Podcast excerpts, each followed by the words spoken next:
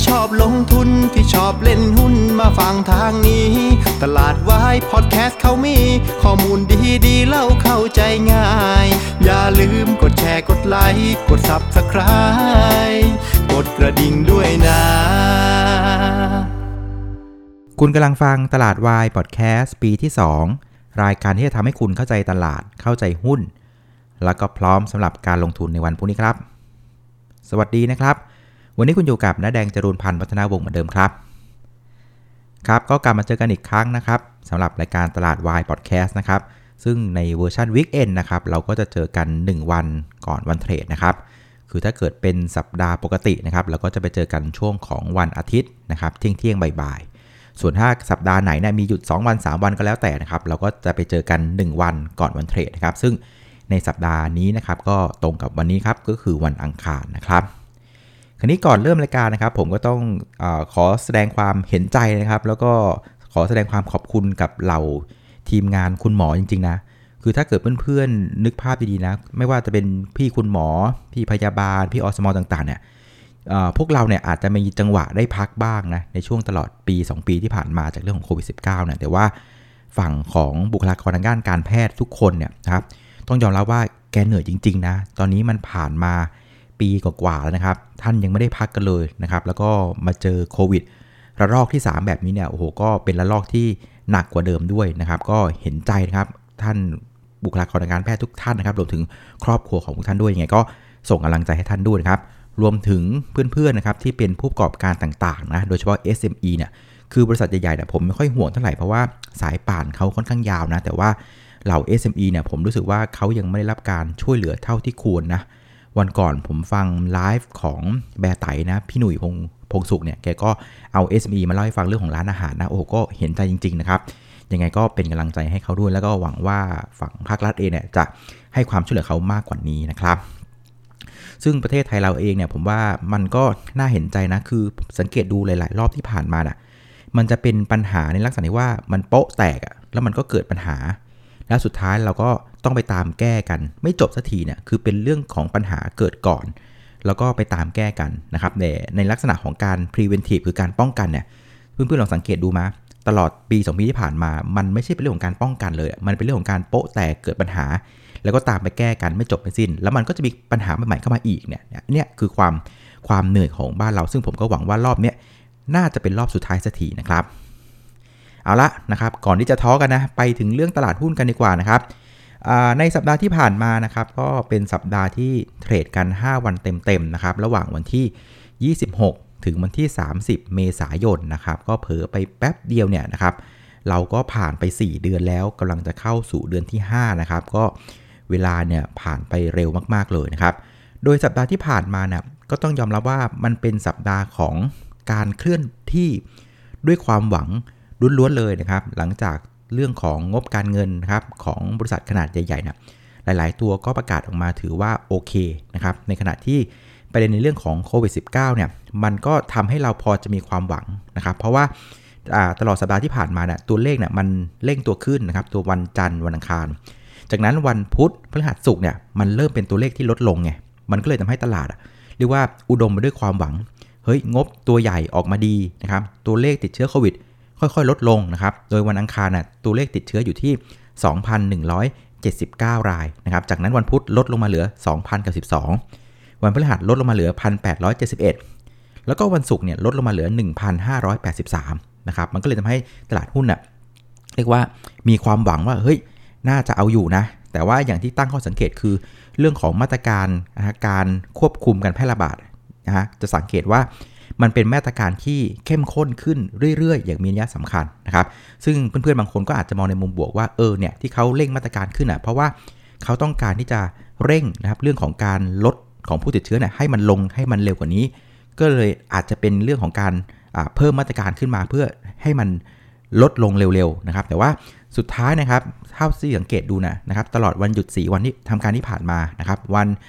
เสาร์อาทิตย์จันทร์อังคารน่ะปรากฏว่าตัวเลขน่ะมันไม่มันกดไม่ลงเนี่ยมันยังเป็นตัวเลขที่อยู่ในระดับสูงอยู่นะครับซึ่งอย่างที่เคยไล่ฟังว่าตอนนั้นน่ะตลาดมีความคาดหวังกันค่อนข้างสูงว่าอ่าโอเคละนะตอนสงกรานน่ะเราอาจจะต้องคุมไม่อยู่นะครับประชาชนมีการกลับไปที่พื้นที่ภูมิลำเนารวมถึงประชาชนบางส่วนก็ออกไปเที่ยวด้วยนะครับเราก็มีการคาดหวังว่า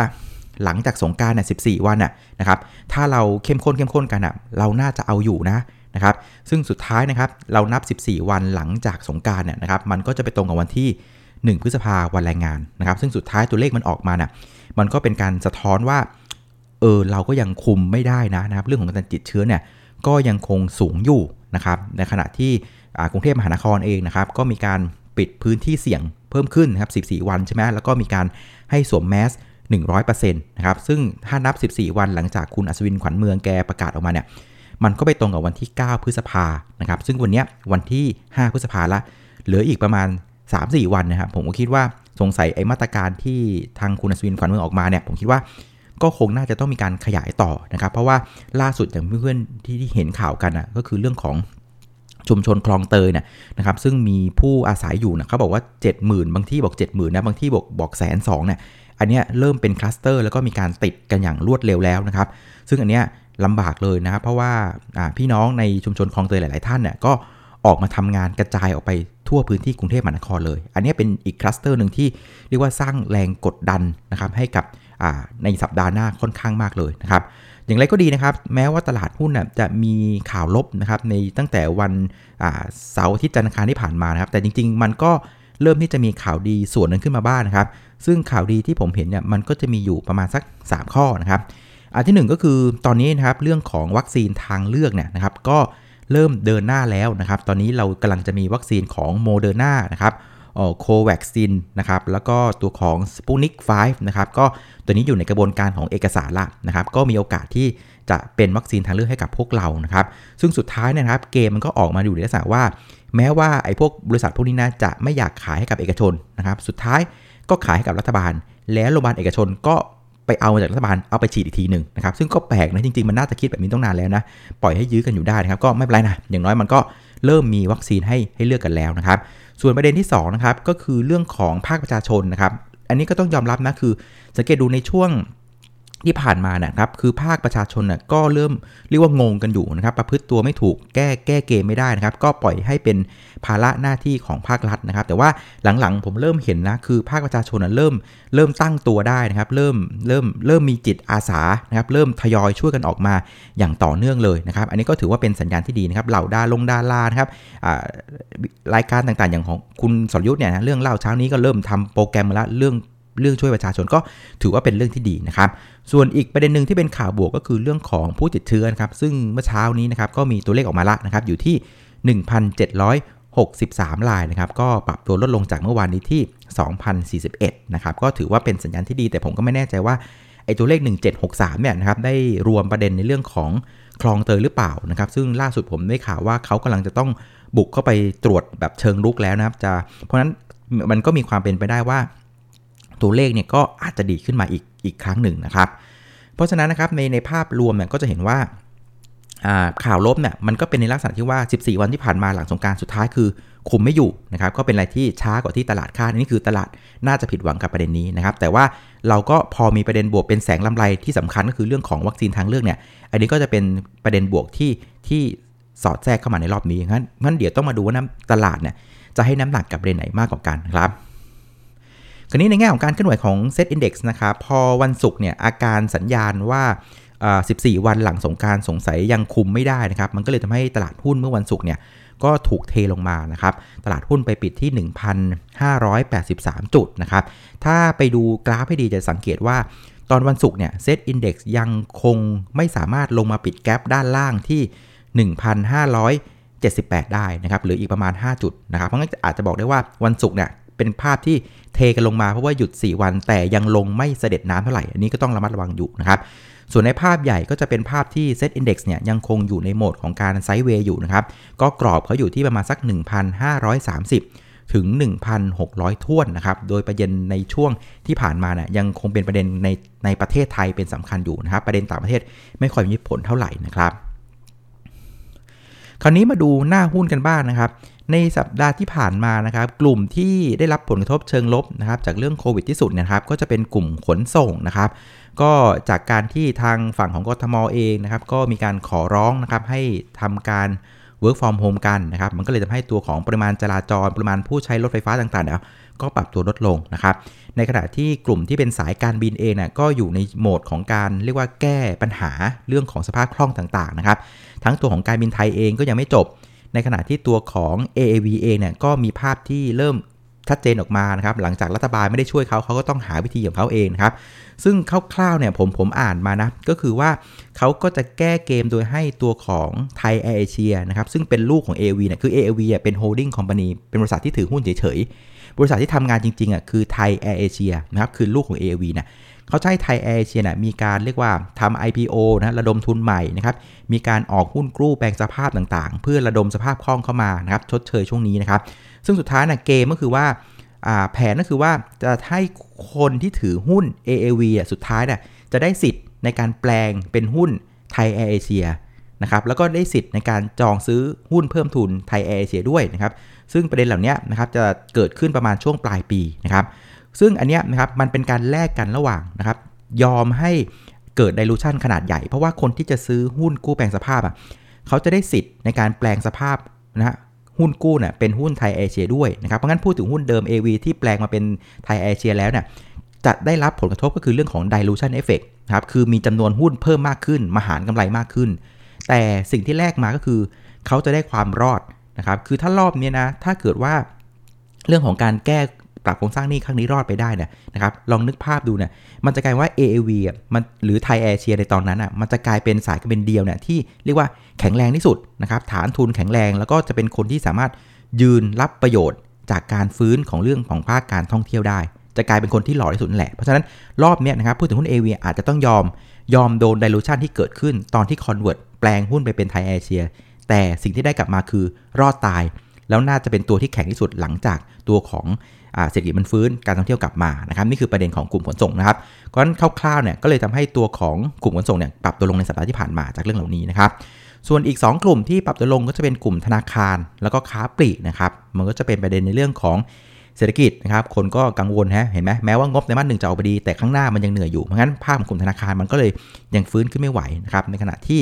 เรื่องของมาตรการการปิดพื้นที่ต่างๆมันก็ครอบคลุมไปหลายพื้นที่แล้วมันไม่ใช่แค่กทมนะครับอันนี้ก็ทำให้เรื่องของธุรกิจค้าปลีกต่างๆ ก็ได้รับผลกระทบ รวมถึงภาคท่องเที่ยวเองเนี่ยเมื่อเช้าผมอ่านข่าวเขาบอกว่าโรงแรมนะครับเขาทำไปทำสถิติกันมาเนี่ยประมาณสัก 40กว่าเปอร์เซ็นต์อะเขาก็บอกว่าสภาพคล่องที่เขามีอยู่ตอนนี้มันสู้ได้อีกประมาณสัก 3 เดือนเอออันนี้เหนื่อยนะ ส่วนอีก 10%เนี่ยเขาบอกว่าก็ปิดโรงแรมไปแล้วนะครับ เพราะฉะนั้นเนี้ยนะครับมันก็ไปกระทบกับพวกของกลุ่มธนาคารต่างๆ ที่ ปล่อยสินเชื่อให้กับภาคท่องเที่ยวนะเด่นๆ ก็จะเป็นตัวของอธนาคารกสิกรไทยนะครับแล้วก็ตัวของพวกค้าปลีกนะครับร้านสะดวกซื้อต่างๆ ก็ได้รับผลกระทบจากการจำกัดเวลาในการให้บริการนะครับ ส่วนกลุ่มที่ผลักดันตลาดในเชิงบวกนะครับที่ทำได้ค่อนข้างดีในสัปดาห์ที่ผ่านมาก็จะเป็นกลุ่มวัสดุก่อสร้างนะครับหลังจากหุ้นอย่างปูนซีเมนไทยเนี่ยรายงานงบออกมาดีนะครับ ตัวอื่นเนี่ยก็รายงานออกมาดีเช่นกันนะครับ ไม่ว่าจะเป็นตัวของ Dynasty Ceramic นะครับ DCC คอสโตเนี่ยโอ้โหเมื่อวันศุกร์เนี่ยบวกไป 22%นะครับรวมถึง DRT ด้วยนะครับ เพื่อนๆสังเกตดูไหมว่ากลุ่มที่มีความเกี่ยวเนื่องกับประเทศจีนใน 2 มิติเนี่ยจะทำได้ค่อนข้างดีในไตรมาสนี้นะครับ อย่างในเคสของวัสดุก่อสร้างเนี่ยครับเขาก็ได้ประเด็นในเชิงบวกก็คือว่าอุปทานต่างๆ ที่จีนเนี่ยนะครับมันไม่เข้ามากวนไทยนะครับ ไม่ว่าจะเป็นเรื่องของอตัวของเหล็กเองนะครับ ไม่ว่าจะเป็นเรื่องของกระเบื้องเองเนี่ยนะครับ supply ที่ถูกๆเหล่านั้นอะมันไม่เข้าเมืองไทย นะครับมันก็เลยทำให้ผู้ประกอบการไทยนะครับก็จะได้ประโยชน์นะครับพอไม่มีคนมาแข่งราคาถูกเนี่ยเขาก็สามารถขายของได้นะครับอันนี้คือฝั่งอุปทาน อีกมุมหนึ่งก็คือเรื่องของอุปสงค์นะครับสังเกตดูคือเศรษฐกิจจีนฟื้นดีแบบนี้นะครับมันก็มี demand ความต้องการเข้ามาในหลาย ๆ ผลิตภัณฑ์นะครับที่เด่น ๆ มาก ๆ ก็จะเป็นเรื่องของปิโตรเคมีเนี่ยก็ทำให้ตัวของ spread ปิโตรเคมีเนี่ย มันก็ปรับตัวขึ้นในทุกๆ ผลิตภัณฑ์เลยนะครับ เพราะเลยก็เลยทำให้ตัวของกลุ่มที่เป็นลักษณะของวัสดุก่อสร้าง ที่มีความเชื่อมโยงเกี่ยวกับเรื่องประเทศจีน อาจจะเป็นฝั่งของ supply หรืออาจจะเป็นฝั่งของ demand น่ะไอ้พวกนี้ก็จะเป็นกลุ่มที่ได้ประโยชน์นะครับ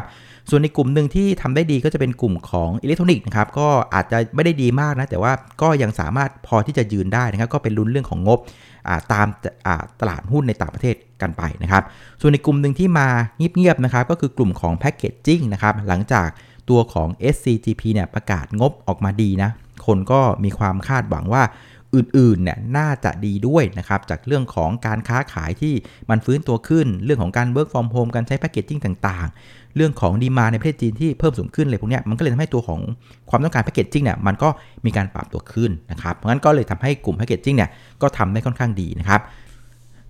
ส่วนอีกกลุ่มหนึ่งนะครับที่ถือว่าเป็นม้ามืดมากๆในสัปดาห์ที่ผ่านมานะครับก็คือบริษัทหลักทรัพย์ หรือที่เรียกว่าโบรกเกอร์นะครับหลังจากเริ่มมีบางโบรกเกอร์เนี่ยรายงานงบออกมาเนี่ยถือว่าเติบโตได้อย่างแข็งแกร่งเลยนะครับมันก็จะเป็นประเด็นในเรื่องของในช่วงไตรมาสหนึ่งน่ะมูลค่าการซื้อขายนะครับในตลาดหุ้นเนี่ยก็เฉลี่ยอยู่ประมาณสัก 80,000ถึง90,000 ล้านบาทต่อวันนะครับอันนี้ก็ทำให้ตัวของอค่าคอมมิชชั่นอะมันก็จะได้เพิ่มสูงขึ้น ส่วนอีกประเด็นหนึ่งนะครับ ก็คือหลายๆโบรกเกอร์เองก็ได้มีการ transform ตัวเองไปเป็นภาพของดิจิตอลมากขึ้นนะครับ เพราะฉะนั้นก็จะสามารถประหยัดต้นทุนได้ค่อนข้างเยอะนะครับ เพราะฉะนั้นต้นทุนลดลงนะครับ แต่มูลค่าการซื้อขายที่ยังคงหนาแน่นนะครับ ได้คอมมิชชั่นที่เพิ่มขึ้น มันก็เลยทำให้กำไรเนี่ยฟื้นตัวขึ้นมาอย่างโดดเด่นนะครับส่วนในแง่ฟันฟลูนะครับ เมื่อวันศุกร์นักทุนต่างชาตินะครับ ก็ขายสุทธิไป 1,280 ล้านบาทนะครับ ก็เป็นการขายครั้งแรก ในรอบ 5 วันทำการนะครับในภาพสัปดาห์เนี่ยแกก็เป็นคนซื้อสุดที่ประมาณสัก 3,300 ล้านบาทกลมๆนะครับก็ยังไม่ได้มากมายอะไรนัก ส่วนนั่งทุนสถาบันในประเทศนะครับเป็นภาพของการซื้อสุทธิเบาๆเมื่อวันศุกร์นะครับเพียงแค่ 30 ล้านบาทนะครับ เท่าที่จับสังเกตดูนะ คือเมื่อไรที่จะมีวันหยุดยาวนะนักทุนสถาบันน่ะเขาจะไม่ค่อยทำอะไรนะครับเขาก็อาจจะเฝ้าดูเรื่องของตัวเลขการติดเชื้อนะครับ แล้วก็อาจจะเฝ้าดูเรื่องของงบการเงินเป็นสำคัญมากกว่านะครับผมว่าเขาน่าจะใช้จังหวะเนี้ยในเป็นเรื่องของการปรับพอร์ตนะครับคือหุ้นตัวไหนขนาดใหญ่นะครับที่งบไตรมาสหนึ่งออกมาดี แล้วไตรมาสข้างหน้าดีต่อนะครับได้รับผล กระทบจากโควิดไม่มากนะครับแล้วก็มีประเด็นอะไรที่มันคอยหนุนอยู่นะไอ้หุ้นแบบเนี้ยน่าจะได้รับฟันฟลอเข้ามานะพอสมควรเลยนะครับ ซึ่งถ้าดูภาพนี้นะ งบไตรมาสหนึ่งดี2ดีต่อนะครับกระทบโควิดน้อย มีประเด็นคอยหนุนอยู่นะผมว่ากลุ่มอย่างพวกวัสดุก่อสร้างนะครับปิโตเคมี แล้วก็อิเล็กทรอนิกส์น่าจะเป็นกลุ่มที่นักศึกษาบาลน่าจะเอาเม็ดเงินเข้ามาพักไว้ตรงนี้ก่อนนะครับ ส่วนในภาพของสัปดาห์นะครับก็เป็นภาพของการขายสุทธิเบาๆนะครับประมาณสัก 866 ล้านบาทนะครับ ส่วนในสัปดาห์หน้านะครับ เราจะเทรดกันเพียงแค่ 3 วันนะครับ ก็คือวันพุธพฤหัสศุกร์นะครับ ซึ่งวันนี้เนี่ยจะมีการประชุมกรงงนะครับ คณะกรรมการกำกับนโยบายการเงินของแบงก์ชาตินะครับ ก็ตลาดก็คาดว่านะครับจะเป็นภาพของการคงดอกเบี้ยนะครับต่อไปนะครับ ส่วนอีกประเด็นหนึ่งนะครับที่สำคัญมากๆในสัปดาห์นี้ก็คือเรื่องของการจับตาเรื่องของมาตรการการควบคุมนะครับในเรื่องของคลัสเตอร์ใหญ่ที่ชุมชนคลองเตยนะผมว่าตลาดจะให้น้ำหนักกับเรื่องนี้ค่อนข้างมากนะครับส่วนมาตรการที่ประชุมคอรมอเข้าใจว่าวันนี้เหมือนกันนะครับจะเป็นเรื่องของการเยียวยาผู้ได้รับผลกระทบต่างๆนะซึ่งเขาบอกว่าเขาก็มีเม็ดเงินอยู่ประมาณสัก 3 0 0แสนกว่าล้านบาทนะครับผมก็มองว่าประเด็นนี้ไม่น่าจะส่งผลกระทบกับตลาดเท่าไหร่นะครับเพราะว่ามันก็ไม่ได้มากพอมันเป็นเรื่องของการประคองใช่มากกว่า ก็ไม่น่าจะทำให้ตลาดหุ้นมันดีขึ้นมาได้นะครับ เพราะฉะนั้นเป็นสำคัญหลักๆนะก็คือเรื่องของการจัดการคลัสเตอร์ในตัวของคลองเตยซะมากกว่านะครับ เพราะฉะนั้นนะครับสำหรับตัวอย่างแผนการ trade ในสัปดาห์หน้านะผมมองออกเป็น 2 แผนนะครับ แผน A นะครับก็คือว่าถ้าเราไปดู SET Index เราจะเห็นว่าเซต A เนี่ยยังไม่ได้ปิด gap นะครับที่เปิดทิ้งไว้บริเวณสัก 1,576 ถึง 1,578 นะ gap ตรงนั้นนะ แต่ว่าสิ่งที่เราเห็นในวันศุกร์คือมีการเทหุ้นลงมานะครับเพื่ออเรียกว่าปิดความเสี่ยงที่มันอาจจะเกิดขึ้นได้ในช่วงเสาร์อาทิตย์จันทร์อังคารนะครับซึ่งเราก็ตามข่าวมาแล้วก็เห็นว่ามันเป็นข่าวลบที่มันเพิ่มเข้ามาก็คือว่าประเทศเรายังไม่สามารถ คุมเรื่องของโควิดได้นะครับ เพราะฉะนั้นในแผน A เนี่ยผมคิดว่าตอนเช้าพรุ่งนี้เนี่ยอาจจะมีการกระแทกลงมานะครับจากเรื่องของข่าวลบที่มันสุดท้ายมันสรุปว่าเรายังคุมโควิดไม่ได้ เพราะฉะนั้นมีความเป็นไปได้ว่าในตอนเช้าเนี่ยตลาดหุ้นจะกระแทกลงมานะครับถ้าเกิดตลาดหุ้นมันกระแทกลงมาเนี่ยก็ให้พวกเราเนี่ยไปดูแนวที่แกลบนั่นเองนะครับบริเวณ 1,576 ถึง 1,578 ในช่วงครึ่งชั่วโมงแรกนะคือถ้าเกิดว่าครึ่งชั่วโมงแรกเนี่ยนะครับโอเคกระแทกลงมาแต่ว่ามันไม่หลุด นะถ้ากรอบล่างคือ 1576 คือถ้า 1576 สามารถยืนได้นี่ยแปลว่าตลาดเองอาจจะซึมซับในเรื่องของคลองเตยละ แล้วก็เตรียมที่จะไปเล่นเรื่องของธีมวัคซีนทางเลือกก็อาจจะเป็นแบบนี้นะ นี่คือแผน A นะ คือเปิดกระแทกได้ไม่ว่ากัน แต่อย่าให้หลุด 1576 ถ้า 1576 ยืนได้ในช่วงเช้านะ ครึ่งชั่วโมงแรกแบบเนี้ย โอกาสที่จะเล่นดีดขึ้นนะครับ เพื่อไปเล่นตีมวัคซีนทางเลือก มีความเป็นไปได้ นี่คือแผน A นะ ส่วนแผน B นะครับ สมมุติว่าตอนเช้าเปิดกระแทกเช่นกัน แต่ว่า 1576 ยืนไม่ได้นะครับ ถ้าเซตอินดี x ยืน 1576 ไม่ได้ อย่างเงี้ยมันจะมันจะตีความได้เลยว่าตลาดมองว่าเรื่องของคลองเตยใหญ่กว่ามาก และคิดว่าตรงเนี้ยสำคัญกว่าในระยะสั้น เพราะฉะนั้นอันเนี้ยต้องระวังนะครับ คือถ้ายืน 1576 ไม่ได้นะครับแปลว่าตลาดกลัวเรื่องคลองเตยมาก เพราะฉะนั้นเราต้องปล่อยให้แรงขายให้หมดก่อนนะครับ รอให้แรงขายหมดแล้วค่อยค่อยเฝ้าดูเรื่องของมาตรการการคอนโทรลในพื้นที่คลองเตยนะครับ ถ้ามาตรการออกมาดีกระชับพื้นที่ได้แบบเนี้ย ตลาดมันถึงจะเด้งนะครับมันอยู่ที่ว่าตลาดอะมันจะเลือกนะครับแผน A หรือแผน B ตอนนี้เดาไม่ถูกเหมือนกันนะน้าก็ไม่รู้มันจะออก A หรือ B นะแต่ว่าพอจะเห็นแนวแล้วว่าไอ้หนึ่งห้าเจ็ดหกคือแนวสำคัญนี่แหละ ถ้ามันจะเด้งมันก็เด้งตรงนี้แหละ หรือถ้าจะหลุดก็หลุดตรงนี้แหละนั้นเฝ้าดีๆนะครับ ซึ่งผมคิดว่าตัวที่จะทำให้มันบอกได้ว่าตลาดจะเล่นแผน A หรือแผน B เนี่ยผมว่าก็คือตัวเลขพวกนี้เช้านะครับ อย่างวันนี้นะครับตัวเลขติดเชื้ออยู่ที่ 63 จุดนะครับซึ่งมันยังเป็นภาพก้ากึ่งว่าตัวเลขที่คลองเตอร์น่ะเข้ามาเต็มที่หรือยังนะครับเพราะฉะนั้นพรุ่งนี้สิ่งที่สำคัญคือ เราต้องเฝ้าดูก่อนตลาดเปิดได้ว่า ตัวเลขการติดเชื้อพรุ่งนี้เนี่ยนะครับมันจะมากกว่าหรือว่าน้อยกว่า 1763นะครับถ้าเกิดว่าตัวเลขเนี่ยมันพรวดขึ้นมามากกว่า 1763เนี่ยแปลว่าโอกาสที่หน้าหุ้นเนี่ยมันจะออกมาเป็นแผน B ก็คือยืน 1576 ไม่ได้ จะหลุดลงมา อันนี้มีความเป็นไปได้ ถ้าออกมาแผนนี้ ต้องปล่อยให้แรงขายหมดก่อน รอดูมาตรการมาตรการดีขึ้น มันถึงจะเริ่มเด้งนะครับ แต่ถ้าเกิดพรุ่งนี้เนี่ยตัวเลขผู้ติดเชื้อออกมาปรากฏว่า ต่ำกว่า 1763 นะครับ ถ้าเป็นภาพเนี้ยนะครับผมว่าโอเค มีมีลุ้นว่าจะเล่นแผน A คือจะกระแทกลงมาเด้งได้เช่นกันนะครับเพราะนั้นพรุ่งนี้สำคัญคือต้องตามนะครับตัวเลขติดเชื้อตอนเช้าก่อนตลาดเปิดได้ เพื่อที่จะกำหนดแผนการเทรดสำหรับในวันพรุ่งนี้นะครับ แล้วก็สุดท้ายนะเพื่อนๆจะถามมาเยอะนะ เพราะว่าพรุ่งนี้เนี่ยจะเป็นวันเทรดวันแรกของเดือนพฤษภาแล้วนะครับ คนก็จะกลัวกับปรากฏการณ์ที่เรียกว่า Sell in May นะครับจะเกิดขึ้นอีกหรือเปล่าคนถามกันเยอะแน่นอนนะครับ ซึ่งเล่าให้ฟังก่อนว่า concept ของการ Sell in May and go away เนี่ยมันเป็นภาพคล้ายๆ ว่าพอบริษัทจดทะเบียนน่ะรายงานงบ สมมุติว่าปี 2563 รายงานเสร็จปุ๊บนะครับก็จะมีการประชุมผู้ถือหุ้นนะครับเพื่ออนุมัติการจ่ายปันผลนะครับซึ่งการจ่ายปันผลส่วนใหญ่นะมันก็จะเกิดขึ้นในช่วงของเดือนเมษาพฤษภานะครับฉะนั้นพอ fund manager ในต่างประเทศเนี่ยนะครับเขาได้รับเงินปันผลไปแล้วนะครับแล้วเขาก็เห็นงบไตรมาสหนึ่งซึ่งกำลังทยอยออกมาช่วงของอปลายเดือนเมษานะครับต้นเดือนพฤษภาเขาก็จะเห็นเทรนด์ของปีนี้แล้วล่ะว่าภาพมันจะเป็นยังไง เพราะงั้นปันผลก็ได้แล้ว เทรนด์ก็มีแล้วนะครับมันก็จะเกิดการ action อะโอเค ซื้อต่อนะครับถือต่อหรือขายออกเพราะงั้นมันจะเกิด action เพราะงั้นพอ action เสร็จปั๊บ เขาก็ไปท่องเที่ยวกันนะครับ มันก็เลยเป็นภาพของ Sell in May คือรับปันผล เห็นเทรนด์แล้ว action เสร็จ แล้วก็ไปเที่ยวกัน นี่คือภาพของ Sell in May and go away นะครับ แต่ว่าในปีนี้เนี่ยผมคิดว่ามันก็ไม่น่าจะเกิดนะ เพราะว่าไปเช็คตัวเลขดูเนี่ยนักทุนต่างชาติเนี่ยนะครับเขาขายหุ้นบ้านเราอะมา 4 ปีแล้วนะครับ แล้วก็เฉพาะปีนี้เนี่ยแกขายไปอีก 33,000 ล้านบาทสุทธิแปลว่าไอ้4ปีบวกปีนี้เนี่ยแกก็ขายไปทั้งสิ้น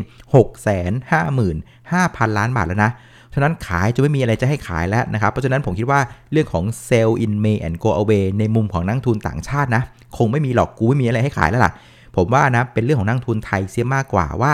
จะแบกหรือไม่แบกตลาดต่อนะครับ เพราะว่าถ้าไปดูตอนปีที่แล้วนะครับ ตอนที่เราเกิดโควิดเนี่ยนักลงทุนสถาบันเป็นคนแบกตลาดนะ นักลงทุนสถาบันซื้อมาสุทธิทั้งสิ้น